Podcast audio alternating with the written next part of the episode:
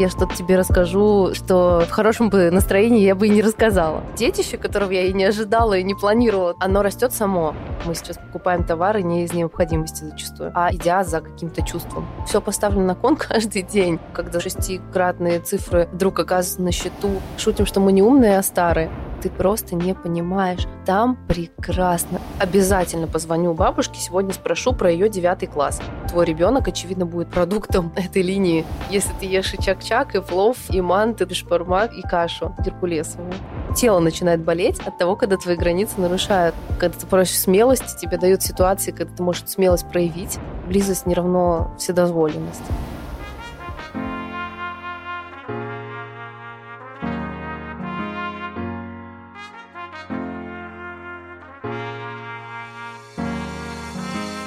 Доброе утро, день или вечер. Это Александра Кретова и мой подкаст «Институтка». Каждый эпизод — это история, вдохновляющая меня женщины, ее отношений с самой собой, внутренним и внешним мирами. Она делает большие дела, рефлексирует и делится тем, что осознала в процессе. Героиня этого выпуска — Оля Чес, основательница коммуникационного агентства Си одного из первых в России, построившего свою работу на принципах эмоционального маркетинга. Оля рассказала о том, как маркетинг работает с чувствами, чего не стоит ждать от пиар-стратегии, как придумывать бренд, когда меняется видение его основателя. А еще мы с Олей говорили о том, как можно сохранить и наполнить себя, когда ты отдающий, и почему идентичность — это не про закрыть себя в рамках одного культурного кода. Подписывайтесь на одноименный телеграм-канал Институтка. В нем раньше всего публикуется анонс новых выпусков, и все еще проходит конкурс совместно с брендом «Ближе».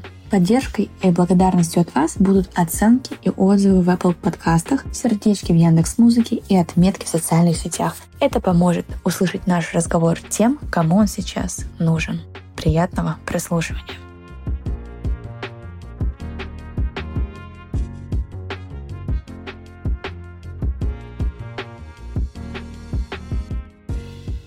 Оля, привет. Привет, Саш. Очень рада тебя видеть. Я тоже тебя рада видеть. Как твои дела? Мои дела хорошо. И ты знаешь, на самом деле я думала, что ты задашь мне этот вопрос. И я думала об этом, потому что размышляла, как бы я тебе ответила на него из своего обычного состояния. А обычно я очень энергичная, полная какой-то жизни, интереса к ней, неудержимая в каком-то смысле. Но сейчас мы встречаемся в самый разгар пиар-сезона, в середине ноября, когда я, честно говоря, практически нахожусь без сил, хотя сижу перед тобой и вроде выгляжу неплохо, но отвечаю тебе из своего, так скажем, нересурсного состояния сегодня, и это будет интересно переслушать, может быть, через какое-то время, а может быть, сегодня я что-то тебе расскажу того, что как раз когда-то в хорошем бы настроении я бы и не рассказала. У меня сейчас ощущение такое, что я настолько э, дошла до какого-то пика, знаешь, переживаний и большой работы, что я просто сейчас скатываюсь с горочки и просто смотрю по сторонам и уже делать ничего не могу. Практически все по инерции происходит немножко, но вот с точки зрения эмоций есть вот такой просто спуск с горы, когда ты на одном дыхании летишь, и как бы все в порядке, туда, ну, как бы это какое-то, знаешь, правильное тоже направление, но уже без, наверное, какого-то невероятных эмоций. Мне просто, знаешь, захотелось про это тоже, может быть, поговорить, вообще про усталость, про то, как красиво ты выглядишь и показываешь свою жизнь, а никогда не рассказываешь вообще, какой труд за ней стоит. Наверное, в целом не в моих правилах, но я часто задаю себе вопрос, насколько это честно, насколько это правильно по отношению к другим людям, которые делают делают выводы исключительно на картинке. Мне кажется, важно показывать какой-то оборот, изнанку. У меня с этим, честно говоря, проблемы, потому что я предпочитаю видеть красиво и показывать что-то позитивное и хорошее, но вот в последнее время задумываюсь, насколько это вообще экологично, так скажем. Ты знаешь, когда я начинала делать подкаст, а это было 4 года назад, у него было другое название, кто-то со мной уже давно, и изначально он назывался «Без лайков». Мне хотелось показывать героев без э, оценки в социальных сетях, рассказывать, показывать их образ объемным, а не тот, который они сами выставляют, потому что мы выбираем, какого себя показать, в каком настроении, настроение, опять же, фотографии, и это далеко не ты сам целиком. Мне кажется, что отчасти эта задача моя остается. Мне пришла в голову фраза про то, что на большой скорости ты не можешь любоваться пейзажем. И я ее вот очень часто вспоминаю сейчас тоже и как-то пытаюсь притормозить, а ездить быстро я люблю и в переносном, и в прямом смысле. Поэтому пейзажем не получается наслаждаться, к сожалению. Хотя происходят какие-то тоже большие хорошие вещи в жизни, э, есть какие-то большие успехи, но ты даже, знаешь, ты какой-то рациональной частью мозга это можешь оценить. Да, галочка поставлена, здорово, но ты не успеваешь проживать вот этот чувственный опыт и хороший, и плохой, просто потому что настолько много всего и плотно происходит одновременно, вот меня на самом деле, наверное, это сейчас беспокоит. А что ты с этим э, хочешь или уже делаешь? Ты знаешь, я сейчас нахожусь на этапе, когда нельзя остановиться, потому что когда начинается... Я понимаю, что можно сейчас предположить, что можно сделать одно или второе, или как-то все таки найти выход, но я сейчас понимаю, что от твоего действия или бездействия зависит очень большое количество процессов, потому что я сейчас выполняю какие-то новые для себя абсолютно абсолютно роли, потому что растет команда, растет какая-то работа документальная, даже в том числе бумажная. если ты вовремя не подпишешь бумагу, то весь процесс встанет. И он станет на самом деле критично, потому что все упирается в сроки, в заказы, в производство, в ивенты. А ты такая, знаешь, первоисходная точка. Я, знаешь, за последнее время, ну, где-то полтора года существует агентство. В новом составе оно существует всего лишь там месяц, потому что к нам присоединились еще люди. За это время я научилась и делегировать делегировать, и расслабляться, и доверять команде. Наверное, у меня с самого начала не было проблем с этим совсем. И где-то отдыхать чуть больше, где-то работать чуть больше, потому что когда ты выходишь во фриланс, так скажем, или начинаешь работать сам на себя, ты уже должен просто принять тот факт, что у тебя нет выходных или у тебя нет э, начала рабочего дня, конца рабочего дня, потому что ты просто находишься в других процессах. И в целом у меня получается это контролировать, как-то выдерживать на весах, но сейчас тот период, когда всего очень много, и если ты не сделаешь, все просто будет стоять. Ну, то есть это получается какой-то новый этап, это не про вопрос делегирования, а про что-то другое. Да, это про новый этап, про новые обязанности, про рост, который случился. Ты знаешь, мне такое ощущение, что вообще вот это детище, которого я и не ожидала, и не планировала, так скажем,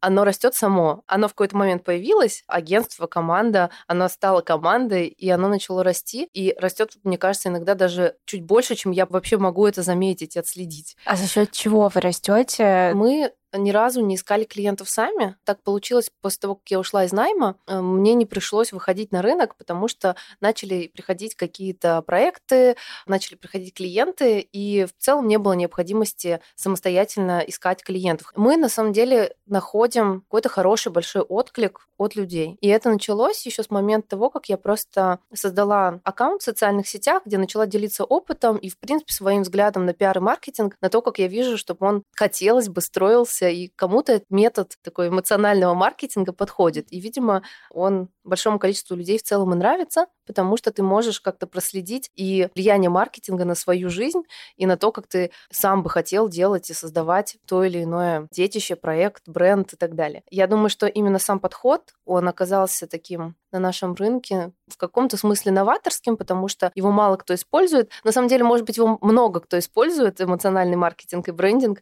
но мало кто называет это этими словами, потому что это какая-то западная больше практика, и в целом все названия, так скажем, тоже к нам пришли из Америки. И когда я в первый раз начала задумываться вообще про emotional маркетинг, я начала искать все ну, и в социальных сетях, в интернете. И на самом деле, кроме книги, всем нам известной, с желтой обложкой, в принципе, не было ничего. Ну и пару подкастов от того же автора. Входящий запрос растет, просто не всегда у тебя получается уместить его в 24 часа, 7 дней в неделю жизни, где у тебя есть личные отношения, семья, какие-то еще дополнительные интересы, спорт и так далее.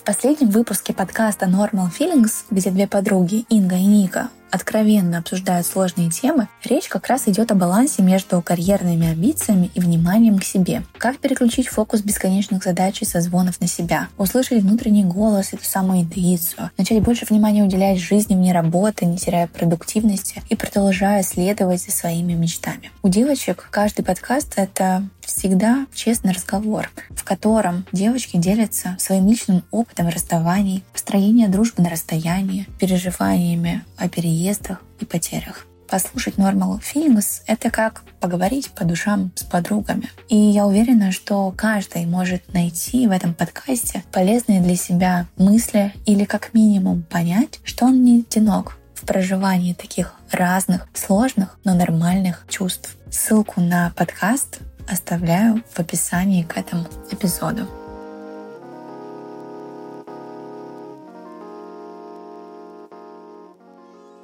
Дальше хочу рассказать слушателям про книжку, которую ты упомянула. Называется она «Эстетический интеллект». Полин Браун. Да, если говорить про эту книгу, она просто про методы выстраивания коммуникации. Вообще, если отойти на шаг назад, мне хочется сделать такое мини-заявление. А, то, к чему я пришла в процессе подготовки к лекциям, которые я веду тоже как преподаватель с этого года, такая новая для меня стезя и новый опыт, но он дал мне возможность вообще в целом посмотреть на предмет, на индустрию уже и со своим каким-то опытом, и заново прочитать те книжки, которые я изучала в университете очень давно, которые мне казались в какой-то момент даже бесполезными и не совсем понятными. Сейчас, спустя там 11 лет работы непосредственно с предметом, я понимаю, что они все имели в виду, наконец-то, и, в принципе, могу уже каким-то своим умом и покритиковать, и дополнить, и взять что-то оттуда же. И мне хочется сказать про вывод, к которому я пришла, что мне не нравится, как называются связи с общественностью. Вот сам термин. Мне кажется, что он не совсем корректный, потому что связи могут быть беспорядочные и в целом э, разные. А именно public relations мне нравится эквивалент, потому что это про выстраивание отношений. А выстраивание отношений — это очень долгий, длительный, сложный процесс, как если бы я работала над отношениями с подругой, с мамой, с бойфрендом и так далее. Он все таки требует от тебя такой силы и внимания и какой-то энергии, положенной туда. Поэтому мне кажется, что коммуникации должны рассматриваться под углом как раз-таки public relations больше, потому что это долгосрочная история. И как раз Полин Браун рассказывает про долгосрочную историю, про то, как э, бренды выстраиваются не просто для того, чтобы сделать boost в продажах и классно закрыть э, какой-то акцией месяц. Это все, безусловно, существует, работает, это маркетинг, но когда клиенты приходят в поисках пиара и ждут от него маркетинга, это не совсем корректно, так скажем. И Полин Браун как раз рассказывает про то, и, в принципе, приводит пример бренды, которые выстраиваются просто годами, десятками лет именно на, коммуни... на правильной коммуникации, на той коммуникации, которая влияет на разные органы восприятия человека. Например, когда ты заходишь в бутик Массимо Дути, он пахнет в каждом городе мира одинаково, и ты его всегда поймешь и вспомнишь. Или одинаково тебя в теремке приветствуют. Например, в какой бы ты ни зашел теремок, там давеча он был в Нью-Йорке, но тем не менее. И из-за того, что бренд Константин, из-за того, что он понимает про себя очень много и понимает, как он хочет свои коды доносить, он может использовать вот эту большую очень палитру наших органов чувств и восприятия для того, чтобы как раз на нас влиять. Безусловно, может быть, мы говорим сейчас про искусство манипуляции в каком-то смысле, но реклама на то и реклама. Понятное дело, что мы сейчас покупаем товары не из необходимости зачастую, а именно идя за каким-то чувством что здесь важно учитывать, когда ты как основатель, да, хочешь э, запустить новый проект? Есть одно упражнение, которым я делюсь э, со студентами, и сама к нему, наверное, часто прибегаю. Такое мини-авторское упражнение анкетирование. То есть, если бы я предложила сейчас тебе заполнить анкету, э, которую, помнишь, в школе передавали в тетрадках, ты бы написала, как тебя зовут, откуда ты родом, какой твой любимый цвет, вкус блюда и так далее, и так далее. И я предлагаю провести такое же анкетирование видение для бренда твоего будущего. Как оно называется, когда оно было основано, какие у него заложены ценности. Просто очень честно ответить на эту анкету и постараться представить, что бренд — это человек, с которым тебе предстоит работать и разговаривать. А вот тут, мне кажется, есть такая сложность, когда тебе нужно разделить бренд и тебя, как его основателя, как сущность. То есть кажется, что ответы могут быть очень схожи, но не всегда и не все. И вот как вот здесь этот баланс нащупать? Ну, ты знаешь, они не должны обязательно быть разные, и они не должны быть обязательно похожи. Это как раз идет э, к вопросу о том, что как ты хочешь его позиционировать. Если ты хочешь его в каком-то смысле обезличить и сделать, это неплохо, безусловно. Есть большой бренд, за которым мы не знаем, кто стоит. Это тоже вполне себе нормально, это рабочая история. Просто такой формат потом тебе будет диктовать то, как ты будешь общаться, коммуницировать и так далее. Бренд может быть отражением тебя вполне, и он может за 5-10 лет по нескольку раз, как и человек, меняться. Мы все знаем эти примеры, ну, большое их количество. Какой твой любимый? Ну, из моей последней практики это вот пример Мунки, бренда украшений, потому что мы к ним присоединились полтора года назад, тогда, когда как раз бренд на седьмой свой год переживал вот это состояние, что как бы основатель, креативное ядро изменилось, а бренд не изменился. И в этот момент он в каком-то смысле переживал кризис, что просто его привело к дальнейшему шагу и росту, потому что как раз понадобилось то самое зеркало в виде нас, которое смогло на него посмотреть, отразить то важное, что в креативном ядре поменялось, и вложить это в бренд, почистив, отказавшись от чего-то, что было создано до. Причем у тебя задача не нивелировать все то, что было сделано до, не забыть, да, не, не уничтожить. Не от этого. А скорее просмотреть все то, что тебе осталось важно, и посмотреть на вот то самое креативное ядро, которое поменялось, почему оно поменялось, что стало интересно, потому что, ты знаешь, когда я читала лекции, этот вопрос сам по себе всплыл. То есть вот мы говорим про то, как определять коды, как определять of voice, выбирать цвета в брендинге с нуля и так далее. И когда вот я разложила все эти коды бренд, ну, позиции бренд-платформы просто по слайдам, я сама села и начала думать,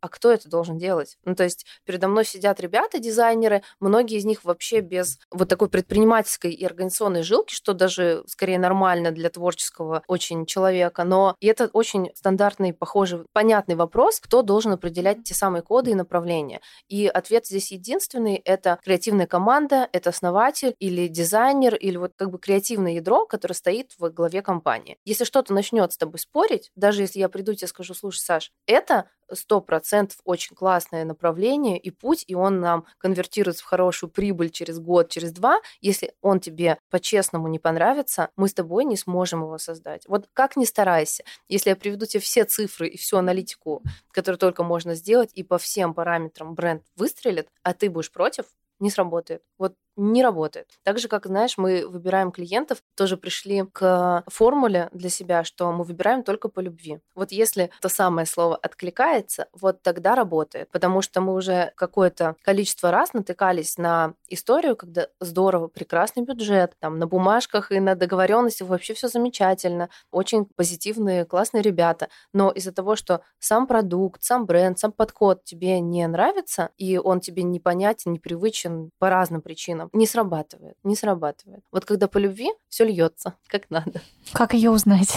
Как узнать любовь? Знаешь, говорят, что первое впечатление обманчиво. Я со временем начала думать, что нет. Я со временем начала думать, что первое впечатление самое верное, а потом ты начинаешь накладывать на него большими мазками все свои размышления, рациональную часть, что-то себе пытаться объяснять. Но вот, знаешь, даже от каких-то минимальных вопросов выбрать цвет лака для ногтей, заканчивая какими-то глобальными вещами во взаимодействии с людьми, я обращаю внимание, что интуиция есть, если ее слышать размышляя про интуицию и кураж, мы сразу представляем с тобой, наверное, я представляю, какие-то большие решения. Вот все поставлено на кон так или иначе. А на самом деле все поставлено на кон каждый день. Вот практически каждый день ты принимаешь решение в пользу проекта, в пользу партнера или в пользу команды, и каждый день ты стоишь вот перед этим ощущением, когда как раз вот этот кураж нужно проявить, эту интуицию найти. Мне кажется, в предпринимательстве без нее вообще невозможно оказываться. Если в твоем опыте какая-то история, когда ты пошла против интуиции и оборачиваясь назад,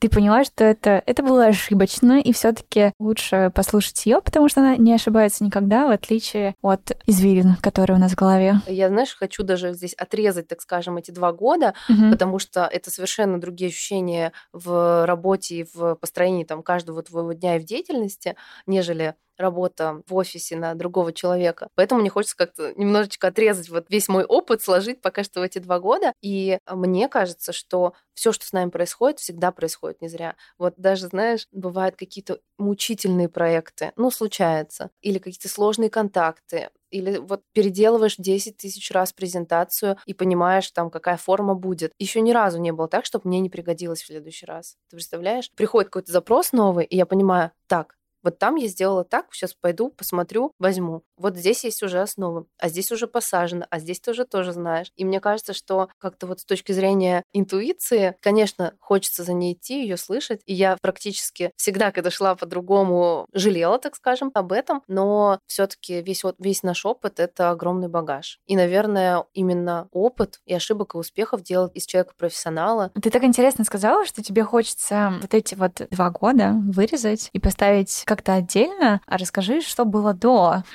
Почему так?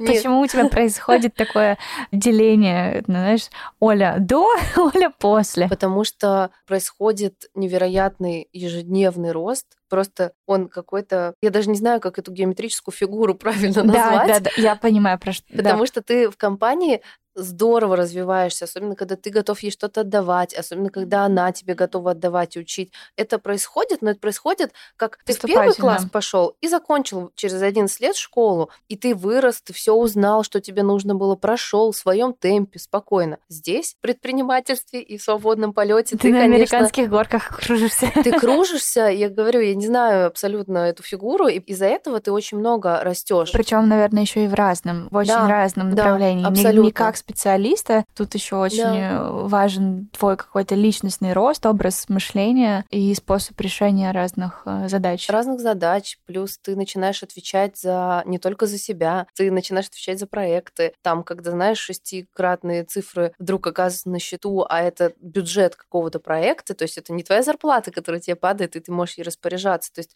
у тебя в управлении находятся другие бюджеты, большое количество людей, а, новые задачи. И здесь важно помимо того, чтобы ты хотел расти профессионально и не забывать это все делать, хочется еще и по-человечески со всеми продолжать взаимодействовать. Согласись, что для того, чтобы вот в этом пути быть не хочется говорить слово успешным, но чувствовать себя комфортно в зоне дискомфорта, нужно пройти через что-то до и быть вот действительно к этому готовой. Я не уверена, что ко всему можно быть готовым, честно. Не может быть ко всему, но как будто бы все равно то, что ты саккумулировала до, дает тебе какую-то фору и в чем-то возможность какие-то вопросы решать быстрее. То есть ты все равно знаешь, что где-то где-то ты вот прям сильна, но понимаешь, что да, остаются еще другие зоны для роста. Ты знаешь, мы дома шутим, когда размышляем на какие-то темы или там, не знаю, знаешь, посмотрим какой-нибудь фильм и размышляем по итогу, шутим, что мы не умные, а старые, и что на самом деле все твои знания — это просто результат, правда, прожитого какого-то, каких-то лет, каких-то событий, и, безусловно, весь опыт, который был, он здорово помогает, потому что мне удавалось поработать с классными командами за счет того, что я работала в классной компании, компании, и ты понимаешь, как процессы какие-то должны строиться, так скажем, ты видел какой-то талон, в то же время за все эти годы ты видел и такие плохие примеры, и ты потом уже, когда строишь свою команду, ты понимаешь, как тебе не хочется делать. Наверное, мне хочется тебе ответить тут про такое качество человека вообще как жизнестойкость. Наверное, это то, что нам и позволяет чувствовать себя комфортно, даже в дискомфортные времена, потому что ты стоишь на двух ногах. И когда ты стоишь на двух ногах и стойко, ты можешь принимать решения, даже те, которые ты никогда не принимал. И ты в целом можешь устоять, даже когда что-то приходится впервые решать. Мне кажется, это самое главное качество, которое ты в целом с взрослением получаешь.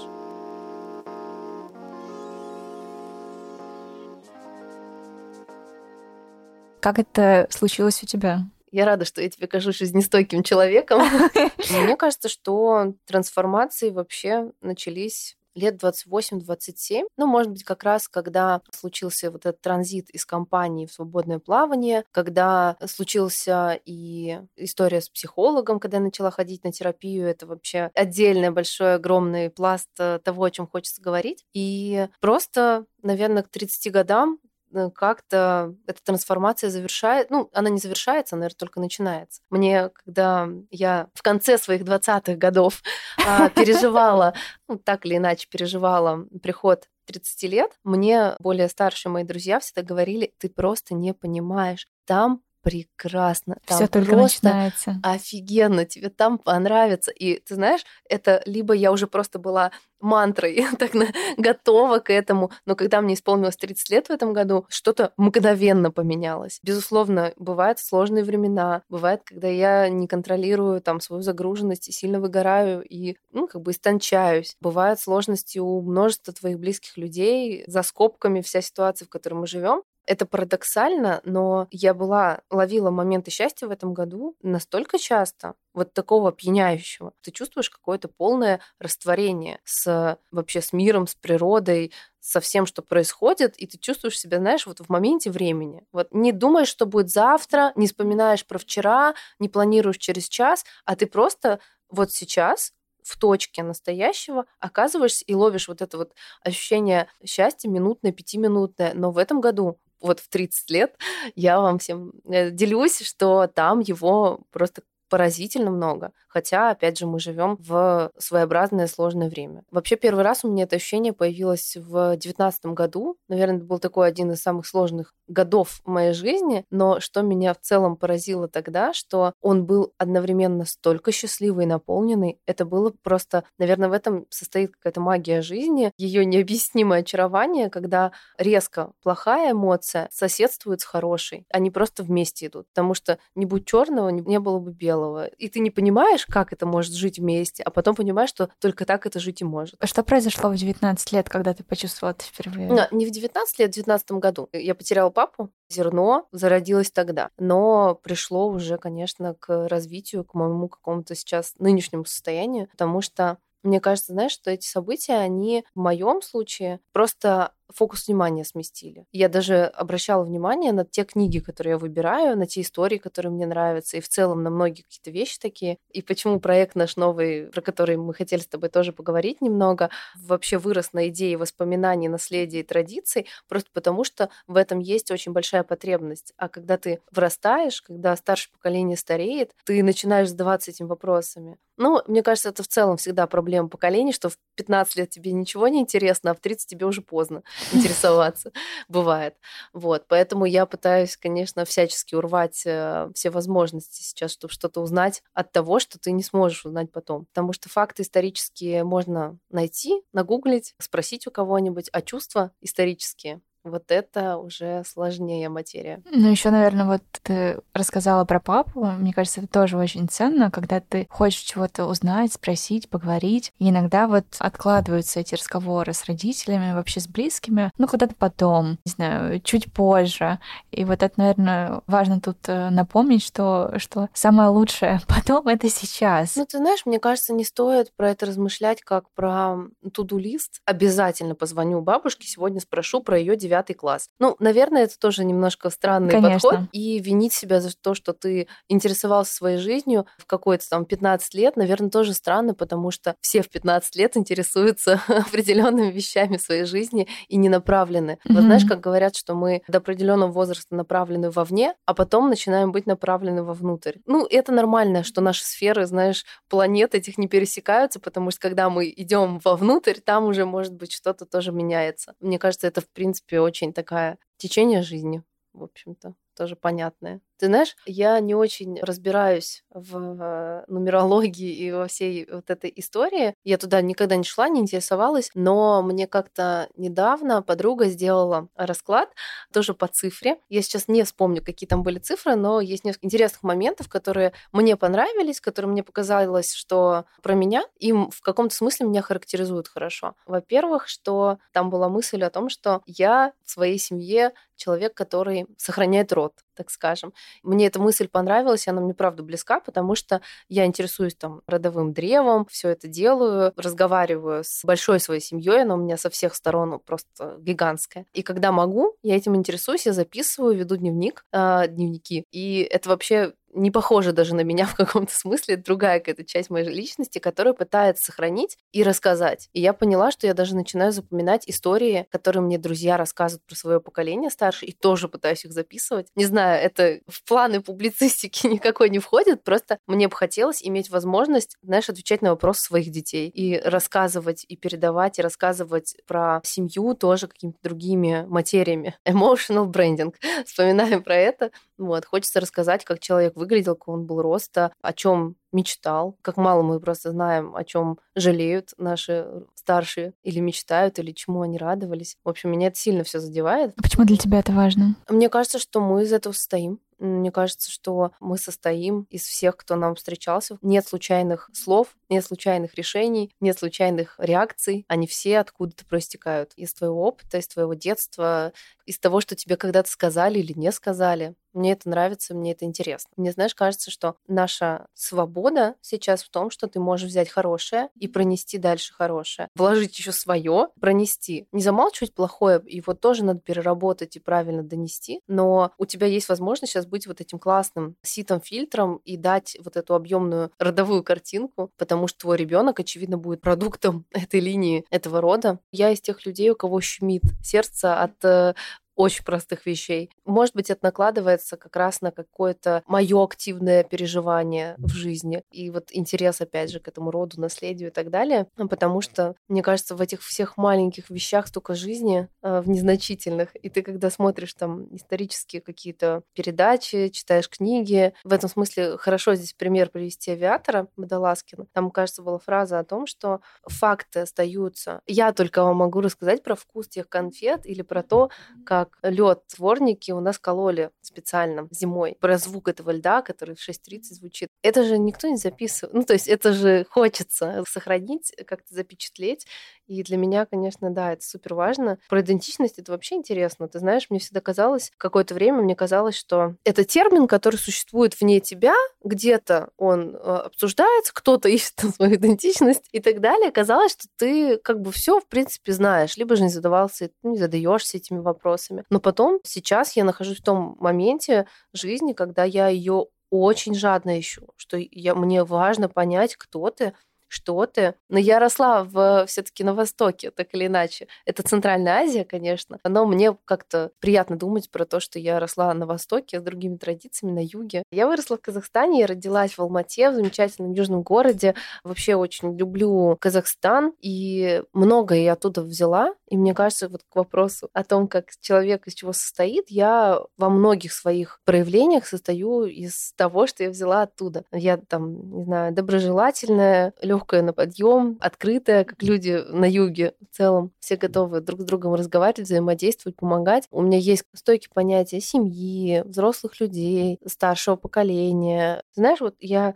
люблю культуру. Я там за этот год, пока живу опять дома, вообще удивительным образом начала интересоваться и узнала за этот год больше, чем я узнала за 11 лет в школе. Хотя у нас были там предметы по истории Казахстана, был казахский язык, была казахская литература, но тогда тебе было, вот знаешь, как в 15 лет тебе со старшими не очень интересно разговаривать. Мне так было, по крайней мере, видимо. И также тебе, ну, это не на повестке. А сейчас мне так дико интересно. Я в музеях там была больше, чем за всю жизнь. Вот просто в одних и тех же. Я несколько раз в год ухожу по музеям, понимаю корни слов, понимаю, что откуда берется, мне дико интересно. Но ты можешь уважать эту культуру, она тебе, может быть, нравится, ты можешь в ней даже разбираться и чувствовать в каком-то смысле свою причастность, потому что ты знаешь чуть больше, чем твой друг про это. Но при этом она не твоя, она не про тебя. Это традиции очень красивые, классные, но они чужие.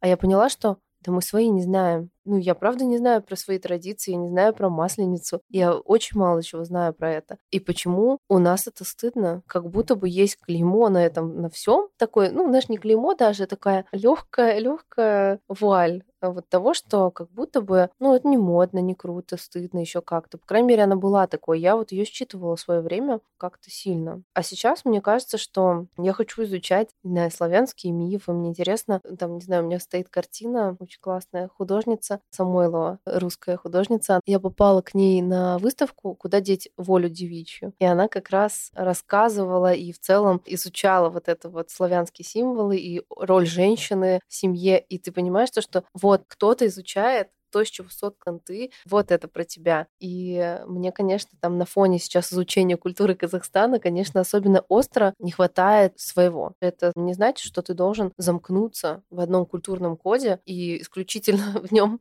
вариться и сидеть. Наверное, здесь самое классное, когда ты можешь его признать, понять, переварить, там, особенно переварить его на сегодняшний день, потому что мир меняется, и как-то еще и найти вот эти соприкосновения со всем, что в мире происходит, и со всем, что тебе нравится еще. Все друзья, с которыми мы дружили в дворе, были разных национальностей. У нас было 11 человек, и ни разу национальность не повторялась. То есть там даже были неожиданные национальности. Или что вот у меня бабушка мусульманка, а дедушка православный. И когда мы уезжали на машине от их дома, там я оборачивалась в окно заднего вида, и бабушка говорит, я сейчас боюсь это переврать, поэтому не буду важные священные слова повторять, а дедушка крестит машину. То есть каждый из них по-своему вот это как-то преподносит. Ну и как тогда ты можешь расти, да, по-другому? Если ты ешь и чак-чак, и плов, и, и манты тут, и бешпармак, и кашу геркулесовую. Это, знаешь, немножко нас подводит к разговору про угу. проект Нити, который мы с моей ближайшей подругой решили сделать в этом году. Решили сделать давно и наконец-то зарелизили в этом году. Он как раз про путешествия, про то, на самом деле, что ты больше, чем ты сам себе кажешься. И вот эти вот границы твои и сердца, и души, они достаточно широкие, чтобы поместить в себя разное.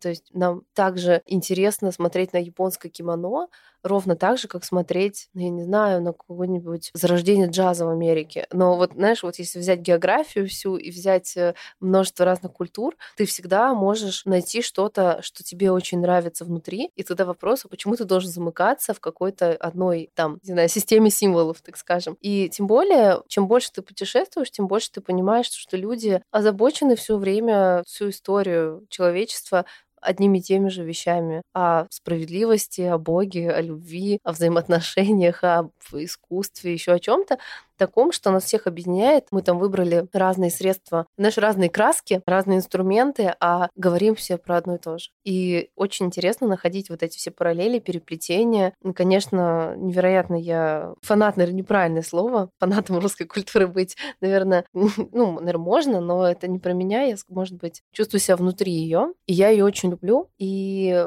Катя, моя подруга, с которой мы как раз делали проект, тоже это очень любит. Наверное, про нас можно сказать, что мы русские, вот русские, вот такие. И нравится находить параллели, нравится прослеживать вообще все, что в истории было, все, что создается сейчас, какие бывают потрясающие и талантливые люди вообще в разных областях. Ну и в целом смотреть на то, из чего ты соткан. К вопросу о наследии, к вопросу о роде. И о том, что через это ты себя узнаешь. Конечно, да. И чем больше ты узнаешь это, тем больше ты понимаешь и в себе какие-то, почему ты сделаешь так, а не иначе. И поступаешь так, а не иначе.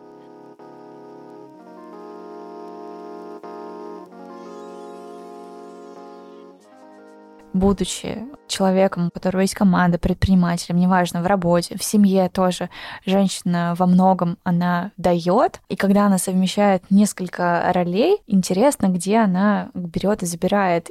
Хм, ну, раз я все могу сама, зачем мне кто-то нужен? Зачем мне что-то брать? И да, не всегда просто принимать э, заботу, принимать помощь, принимать какое-то даже внимание. Интересно, как это у тебя балансирует и в личном, и в рабочем. Попробуй спросить помощи, и ты удивишься, что тебе ее готовы дать. Это для меня тоже было открытием последних лет, потому что я начала с малого, начала просить о каких-то очень маленьких вещах, услугах и так далее. Хотя я тот человек, который всем делает услуги знакомым, незнакомым, любым. Я и счастливый человек, что у меня очень много близких людей, по-настоящему близких. Но когда я произносила когда-то эту фразу, мне моя подруга сказала, это не просто так. Почему тебе кажется, что у тебя все эти люди просто так в твоей жизни существуют? И мне кажется, что я тоже очень вкладываюсь в отношения. Это способность, возможность или готовность пожертвовать своим удобством, комфортом и временем ради второго. И мы все так готовы сделать. Встать и поехать. Или встать и сделать. И каждый друг другу готов это сделать. Надо, значит, надо. Мне кажется, вот эта готовность наша самая общая на всех. Как-то, вот, знаешь, без вопросов. Надо жить, заходи, живи. Надо приехать, сейчас приеду. Мне кажется, сейчас этого так мало, и это такая редкость. Особенно, когда все начинают говорить про границы, вот про а что-то такое вот э, твердое, четкое как будто бы действительно вот это вот уходит. А ты знаешь, мне кажется, одно второму не мешает, не исключает, что как раз если в школе условно подруга бы обиделась на меня, если бы я сказала, слушай, я сегодня не смогу, мне хочется побыть дома например, давай мы перенесем на следующий раз, то сейчас это воспринимается абсолютно нормально. Во-первых, ты уже не придумываешь какую-то невероятную причину дома остаться или встречу отменить, а у вас уровень близости уже такой, что ты можешь сказать, ты знаешь, вот сегодня вот я себя чувствую вот так, и все будут окей с этим. И мне кажется, что здесь как бы близость границ не исключает. Близость не равно вседозволенность. Но для того, чтобы их отстроить,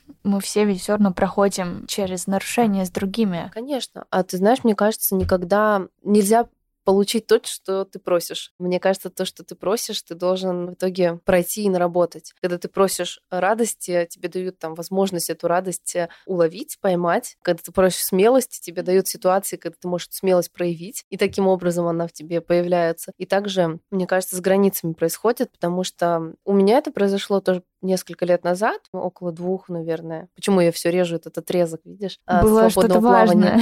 Да, мне кажется, что там был ряд ситуаций, почему мне кажется, что еще жизнь тебе сама дает все эти ситуации, пока ты через каждый с правильным своим выходом не выйдешь. Особенно, когда у тебя есть запрос что-то в себе поменять, она тебе очень щедро дает все эти ситуации. И вот два года назад тоже первые клиенты, первые взаимодействия, первое, знаешь, ты балансируешь на моменте, ой, хоть бы никто не отказался от меня, и на моменте, ну нет, ну это так не работает, так нельзя. И ты тут начинаешь пытаться понимать, э, ну где-то тебя прогибают в итоге, ты этим недоволен, ты потом, знаешь, тело начинает болеть от того, когда твои границы нарушают. И потом тебе приходится через вот какое-то усилие их отстаивать, находить, говорить, что так нельзя, это не подходит, нет, спасибо, до свидания, нам больше не интересно. А это дико страшно, потому что от этого зависит, ну, я не знаю, наверное, и самооценка в каком-то смысле, и синдром вот этого самозванца наш любимый, и какая-то уверенность, и тебе кажется, что в профессиональном сообществе ну, кто-то будет тебе говорить. хочется ощущать себя нужным. Нужным, хорошим, молодцом. А тут тебе кажется, что если ты развернешься, захлопнешь дверь, то ты не справился. Это вообще не так. Мне кажется, что самое главное себя не предавать во многих отношениях, потому что, не знаю, мне кажется, что просто экологично работать на чьих-то условиях жестких вообще не получается. И если ты прогибаешься, как это не просто идти на уступки, это идти на большой компромисс с собой. Стоит оно того? Должно быть нет. Особенно, когда ты уходишь в свою работу, сам на себя начинаешь начинаешь что-то делать, нет, не стоит.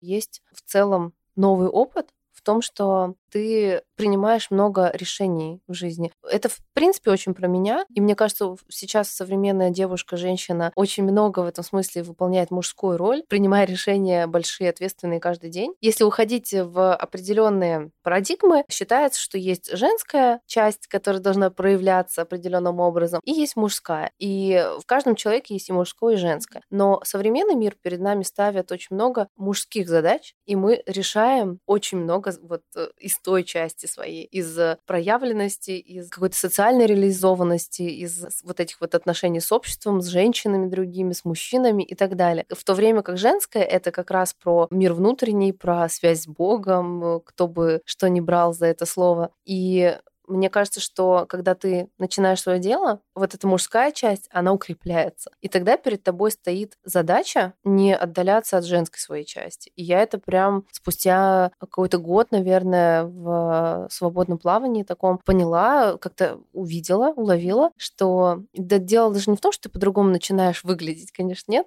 Скорее, ты вести себя начинаешь по-другому. И что-то не позволять делать, например. Конечно, ты все можешь сама. Это замечательно. Я вообще не уверена, уверена в каждой женщине. Мне кажется, там такая сила. У меня все в основном примеры в жизни сильных девушек и женщин всегда так было. Но, знаешь, смотрю на там, маму, бабушку, они мне говорят, типа, не повторяй наших ошибок. Вот что-то такое. И это про что? Про то, что я могу сама. Это про это. Вот почему и у нас с тобой здесь про этот разговор, потому что, мне кажется, это действительно так у многих. А ты знаешь, я могу сама, но это не значит, что... Я не разрешаю другому. А это дело не в разрешении, мне кажется. Дело в том, что здорово, когда за тебя кто-то что-то делает, берет ответственность и принимает решения. И это и в бизнесе здорово, когда есть кому доверять, это и в семье здорово, и в каких-то личных отношениях, ну, с друзьями и коллегами. Это классно, когда вы начинаете не в одну точку бить одним игроком, а все-таки какое-то игровое поле появляется. Мне кажется, даже, знаешь, не про разрешение и позволение кому-то что-то делать. Ты разрешаешь, когда у тебя власть есть. А у нас э, с вами э, всем поровну. У нас власть только над собой есть. Поэтому мне кажется, что вот перед девушкой, у которой много задач в бизнесе, есть большая задача перед собой как раз вот от какой-то чувственной части не отходить. Потому что это, ну, и про тело, и про сексуальность, и про отдых. Это про то, что мы должны будем потом передавать тоже дальше. А когда у тебя столько мужской энергии, нужно куда, откуда ты еще брать женскую, в общем. Мне кажется так. Как ты ее восстанавливаешь? Что еще наполняет твою жизнь, помимо работы, задач, проектов и постоянной коммуникации с командой и клиентами? Сейчас очень большое место занимает спорт. И в целом я несколько лет назад, кстати, к вопросу о старте трансформации, я пошла, видимо, сейчас разговаривая с тобой, понимая, что было несколько точек входа. Была вот терапия, был такой резкие изменения в жизни, как смена деятельности, ну, работы, так скажем. И был э, пилатес, тогда он начался как-то вот интерес к телу. Он, в принципе, появился, и через него тоже он, знаешь, так как будто бы подтверждал все то, что я проходила в терапии, и наоборот происходило. И для меня это тогда тоже так удивило. Я в целом очень такой человек и эмпатичный, и чувствительный, и поэтому какие-то могу отловить для себя тонкие ноты. И я в спорте их тоже отлавливаю. И, наконец, тоже начинаешь слышать тело, пересаживаться, когда тебе неудобно, а не терпеть, понимаешь? И как-то, вот ты даже сейчас спину выпрямила, и как-то, в принципе, к себе откликаться. Знаешь, вот всем неудобно, что ты сейчас волосы заколешь, а ну, жарко, вот мне хочется. Вот все. И когда ты каждый раз даешь себе согласие с собой же, ты начинаешь по-другому себя просто чувствовать. И мне спорт сейчас очень здорово помогает в целом переключаться, наверное, и уходить в другие органы чувств, чтобы мозг и глаза отдыхали, а работала какая-то вот ну, что-то и сенсорное, и что-то телесное. Мне это очень все нравится. Плюс думаю, что помогает разгружать голову. Вот чем больше работы, тем больше активности. Вот для меня это пока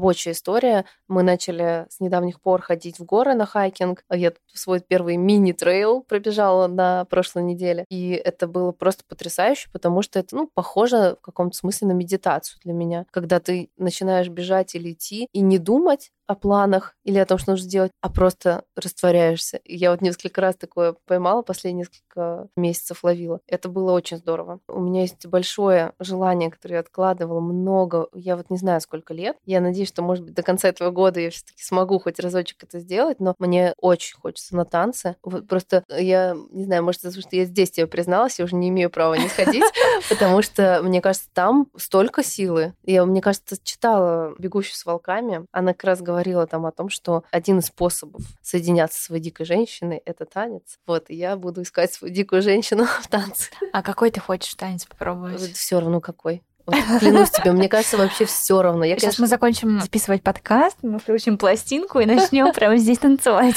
Так можно, да. Но я, знаешь, прям хочу пойти заниматься. Я прям чувствую, что там следующий этап, следующая дверь там. Спасибо тебе большое. Тебе спасибо.